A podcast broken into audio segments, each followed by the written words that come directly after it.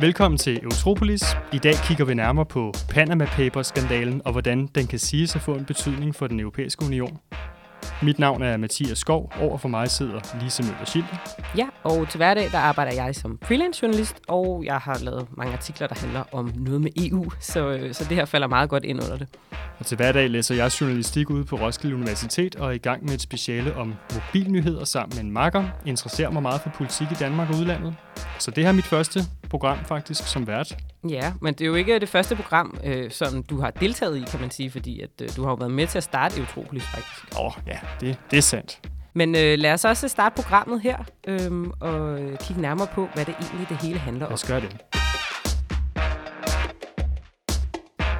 Panama er jo et land i, øh, i Mellemamerika, som jo primært er kendt for Panama-kanalen, der altså den her handelsrute mellem Atlanterhavet og Stillehavet. Og det er jo nok derfor, at Panama historisk set altid har haft noget med handel at gøre. I nyere tid kan man sige, at Panama har fået rygte som, som et sted, man går hen, hvis man helst ikke vil have, at alt for mange, navnlig skattevæsenet, kigger på de indtægter, man har. Og det skyldes jo mange ting, men det skyldes primært, at gennemsigtigheden i Panama er meget, meget lav. Hvis, hvis vi ringer til Panama og spørger om oplysninger på et selskab, så er det ikke sikkert, at de vil sige noget. Det vil de nok højst sandsynligvis ikke. Og det har virksomheder jo udnyttet igen og igen fra, ja, ikke bare EU, men øh, det meste af verden. Men nu er der så en hel masse ting, der er kommet frem, og det, der hedder Panama Papers, som en hel masse forskellige mediehuse ligesom har været med til at afdække her senest i, ja, det startede i søndags. Øhm, og øh, kan man sige, hvad, hvad er det så, der er blevet afdækket, og hvorfor er det interessant for os? Journalistisk set er det her jo en fuldstændig fantastisk ting, hvis man kan sige det. Altså det er 11,8 øh, millioner dokumenter, der er blevet lækket. Hvis man kigger ned over persongalleriet, så er det jo nogle virkelig, virkelig øh, farverige øh, mennesker, man støder ind i. Vi snakker Vladimir Putin, vi snakker Islands præsident, og det går helt over til berømte kendiser som, som Messi og Jackie Chan. Altså det, der er virkelig noget kulørt og noget, noget mystisk over hele det her øh, skattelæg-fusk. I forhold til Europa, så at, at det er jo rigtig mange af de navne, der står på listen, er jo europæiske statsborgere, virksomheder, øh, politikere og andre, der har fingrene nede i kagekrukken. Og problemet med skattely er jo noget, den europæiske union flere gange har problematiseret, men tydeligvis er der meget at komme efter stadigvæk. Ja, man kan sige, at de to mest interessante navne, sådan, når vi kigger sådan fra et øh, Europaperspektiv, øh, det er jo sådan i, islandske statsminister og, og David Cameron, i hvert fald lige nu. Øh, og Island er jo ikke medlem af EU, men altså, er jo en del af Europa, og altså, der er jo, har jo en masse aftaler med EU. Så, så det, er jo, det er jo meget interessant, hvad der er sket for ham, fordi at, han er jo simpelthen blevet tvunget til at gå af. Ja, Sigmund, Sigmundur uh, Gunnlaugsson uh, gik jo af. Ja, han er gået af. Og det skete jo på hvad, 48 timer efter den her dokumentar blev sendt i, i søndags? Ja, jeg ved ikke, hvor lang tid der er gået, men han er i hvert fald, han er i hvert fald smuttet nu, og befolkningen, jeg tror, at befolkningen i Island lidt har tænkt, at de tog et ret stort opgør med politikerne efter finanskrisen, men øh, det har åbenbart ikke været stort nok. Nej, nej, det kan man sige. Øh, sikke en afslutning, var. Spændende at se, hvordan, hvordan det udvikler sig i Island i hvert fald. Men, men en anden politiker, som også er meget interessant øh, i den her sammenhæng, det er jo David, David Cameron. Ja, fordi der har jo været noget med øh, hans far. Hvad er det med David Camerons far? Ja, altså David Camerons far, han har jo øh, været mester i åbenbart at oprette firmaer i hvad hedder det, territorier, som på en eller anden måde har kunne gøre, at han har kunne undgå at betale skat. Han har, altså ifølge Financial Times har han ikke betalt skat i 30 år. Au. Ja, det, det, det ser ikke så godt ud, når premierministeren i Englands øh, far ikke har betalt skat i 30 år. Men han er altså død nu, ham her faren her. Hmm. Øh, og spørgsmålet er så, om David Cameron på en eller anden måde har haft gavn af, af de her firmaer og såkaldte trusts, som han har haft i, øh, i, sådan, i skattely. Og det siger han jo, at han ikke har. Men, øh, men altså, hvordan det udvikler sig, det er jo meget, meget interessant.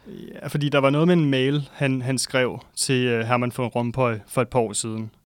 Ja, Herman von Rompuy, han var, øh, hvad var han? Var, han var præsident, øh, EU-præsident, øhm, og som sådan havde han ikke sådan den vilde magt, men han var jo ligesom, øh, han var ham, der han har koordineret en hel masse ting mellem de forskellige lande, især når der skulle laves lovgivning.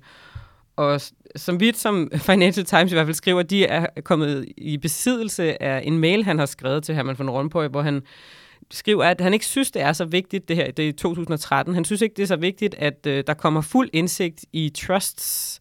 Øhm, og man forstår ham godt. Ja, og trust in trust, for, bare lige for at forklare det, det er sådan noget, man, man for eksempel øh, opretter til sine børn. Øh, en formue, som, der, som de så kan få adgang til, øh, hvis, når de når en bestemt alder, for eksempel. Øhm, og, og man kan sige, øh, ud over virksomheder, så har der jo også været trusts i, i Panama, for eksempel. Men det var ikke, det, det var ikke Davids far, der, der gjorde det her for David. Det var nej, ikke sådan... Nej, han er ikke... Nej, ja, det er godt, du lige siger det, fordi bare lige for at få det rene. Han har haft en trust i et firma, og det, det bliver lidt kompliceret at forklare. Men det korte og det lange er, at David Cameron, han ønskede ikke, at der kom, kan man sige, der kom lys på, hvem ejerne af de her trusts var. Og, og det endte så med, at øh, den øh, EU-lovgivning, der ligesom skulle være omkring at belyse nogle af alle de her virksomheder offshore og trusts offshore, den blev meget mere mudret, og det betød, at man ikke ville kunne ligesom få lige så meget lys over, hvem der ligesom ejede de her trusts. Og, og det er jo ikke det bedste tidspunkt, det her det sker for David Cameron, for han har jo samtidig kastet sig ud i øhm, ja, en, en valgkamp for et ja til den europæiske union på baggrund af en afstemning, han vist nok heller ikke vil være kommet ud i, men alligevel kommet ud i. Og nu skal, vi, nu skal England stemme om øh, fortsat EU-medlemskab til sommer, samtidig med, at Cameron på en eller anden måde skal redde sig ud af den her bagatellisering af, hvad han selv har tænkt sig at gøre ved skattely det er jo mange ting på en gang. Ja, altså man kan sige, at hans, hans person der lider nok et rimelig stort nederlag, for uanset om han har gjort, altså om han har på en eller anden måde haft, haft fordel af, at hans far ikke har betalt skat, så, eller ej, så, så må man jo sige, at, at der hænger en stor skygge over ham nu. Øhm, og man kan sige, jamen altså, det har jo overhovedet ikke noget med hinanden at gøre, om hans far har haft penge i skattely, og om England skal blive i EU. Men for mange mennesker er EU måske et eller andet fjernt og lidt mærkeligt, og det er skattely også, og du ved, og så kan det hele blive noget, altså blandet mærkeligt sammen, især når det så er Dem Cameron, der siger, at det er en god idé at blive i EU, ikke? Så altså man kan sige, det, det bliver ret interessant at, sådan, at se, hvordan den her sag den udvikler sig, men altså helt tydeligt har han i hvert fald lobbyet for, at der ikke skulle komme lys over de her trusts, og det er der i hvert fald, kan man sige, det ser ikke så godt ud, når hans far selv har haft nogle penge i skattely. Og der er jo mange ting, der... Jeg kan godt forestille mig, at der er nogen i Bruxelles, der løber stærkt i de her dage. Ikke? Fordi det er jo en af den slags sager, hvor det er meget godt at vise lidt handlekraft. Ja, du tænker blandt andet på skattekommissæren. Ja, lige præcis. Hvordan kunne du næsten øh, regne det ud? Jeg tænker jo på Pierre Moscovici, han har i hvert fald øh, været ude at sige, at der skal, der skal lukkes nogle huller her, og så skal der være nogle, nogle øh, former for repressalier mod dem, der ikke overholder lovgivningen, så vidt jeg forstår.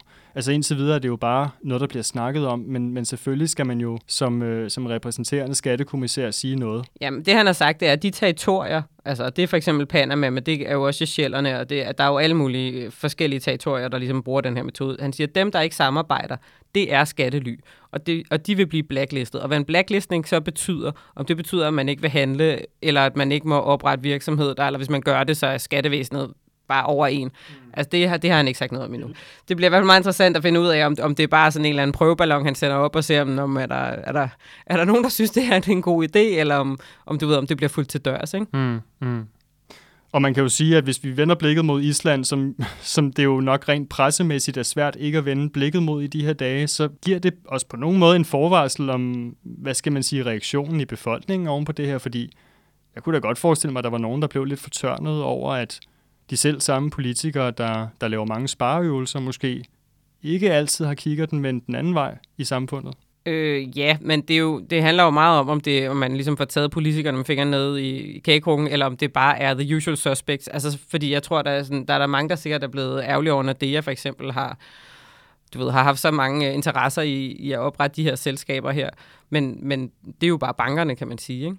Øhm, så, så, så man, det, bliver, det bliver meget interessant at følge, hvordan, øh, hvordan befolkningerne rundt omkring de kommer til at reagere.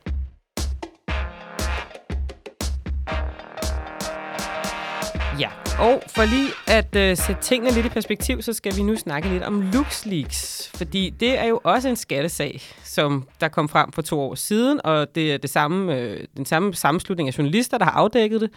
Øh, og, og der er i virkeligheden mange paralleller, bortset fra, at det jo ikke helt er den samme måde at snyde skat på, kan man sige. Og bortset fra, at Luxembourg ligger i EU faktisk så centralt i EU, man overhovedet kan komme. Ja, ja, ja jeg er helt sikkert præcis, fordi man kan sige, at Panama det er jo måske sådan lidt længere væk, og man er sådan, hvad for en lovgivning virker der, ikke?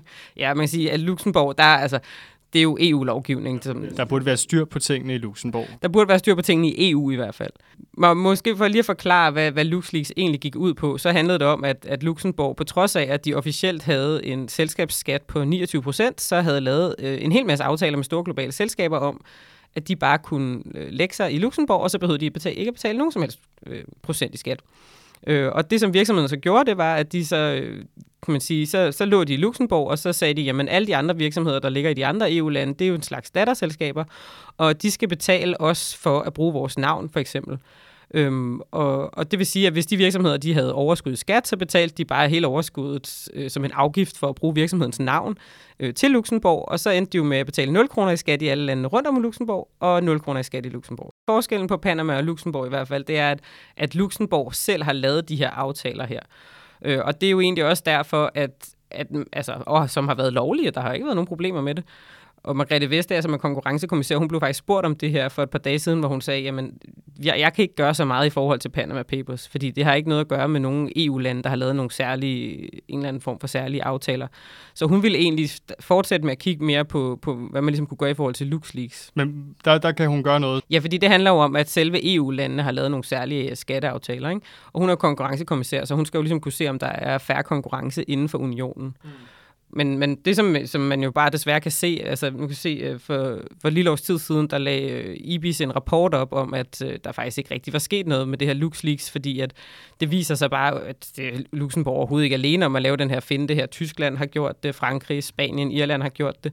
Og Schweiz. Og Schweiz, ja. Jeg glæder mig meget til at finde ud af, om, eller til at se, om Margrethe Vestager overhovedet kan finde ud af at dæmme op for det her på nogen som helst måde, sådan så at, at de her virksomheder ikke slipper for at betale skat. Men jeg husker jo også svagt noget om, at det er noget, vi også i Danmark har snakket om. Altså det her med selskabsskat. Vi har noget overskud her hos McDonald's, og hvad sker der, hvis vi sender det et andet sted hen? Og det har der været oppe. Jo, jo. Øh, og det er jo også, fordi McDonald's sender overskud til for eksempel Luxembourg. Men de er aldrig blevet... Altså, det er ikke noget, man, man ligesom siger, fy, fy hov, det må I ikke. Nej, for det er ulovligt. Præcis, og det er jo det, der er lidt mærkeligt, ikke? At vi, vi i virkeligheden snakker om noget, vi godt ved moralsk er forkert, men juridisk er rigtigt.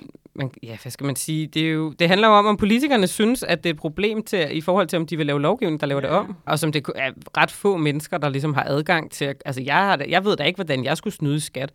Altså, sådan, det kræver jo også, at man har en eller anden form, at man har nogle revisorer. Øh, altså. altså, nu er det jo forår, og det er jo den her tid på året, hvor man åbner sin e-boks og finder ud af, om man er heldig eller uheldig. Jeg var ret heldig øh, den her gang. Jeg tror, jeg skyldte øh, 400. Men det er jo ikke noget, man selv går op i i løbet af året. Jeg har jo ikke bevidst undladt at rapportere til skat. Jeg har bare haft hovedet et andet sted. Ikke? Øhm, men som udgangspunkt er det jo en alvorlig forbrydelse, det her. Normalt er det jo ikke noget... Altså, hvis du er en ressourcestærk virksomhed, så er det jo ikke, fordi du ikke kan betale skat det er jo tydeligvis en politisk mangelvare, det her. Der er ikke, der er ikke nogen, der, der er villige til på en eller anden måde at sætte hælen i døren. Ja, altså jeg vil, også, jeg vil lige sige, det er jo ikke en forbrydelse, fordi det er ulovligt. Men det er jo et problem, at man ikke laver noget ny lovgivning, som du også siger. Altså som der netop gør, at, sådan, at det ikke er et valg, som virksomheden kan træffe. Altså det er jo helt sikkert et problem, og, og man kan jo sige, at mm, generelt er det jo også et problem, at vi ligesom hele tiden har tænkt på vores samfund på en måde, hvor vi hele tiden har skulle ligesom cater over for alle de her virksomheder, der har sagt, jamen der er så mange afgifter og skatter, og det er så synd for os, og, og du ved, og vi kan ikke skabe vækst, hvis vi ikke ligesom kan, hvis, hvis I ikke hjælper os på det her område her, og, og det har man så hjulpet en hel masse, men, men det resultat, man ligesom ser, er bare alligevel, at pengene forsvinder. Så måske skulle man i virkeligheden kigge lidt den anden vej og se, hvad, altså i stedet for at sige, hvad har virksomhederne behov for, hvad har borgerne så egentlig behov for?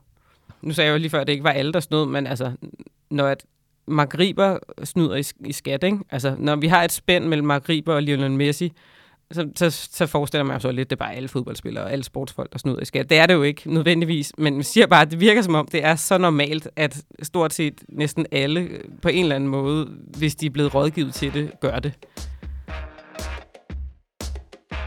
Jamen, øhm, tak fordi du lyttede med til Utropolis. Mit navn er Lise Møller Schilder, og jeg sidder over for Mathias Skov, og øh, vi lyttes ved.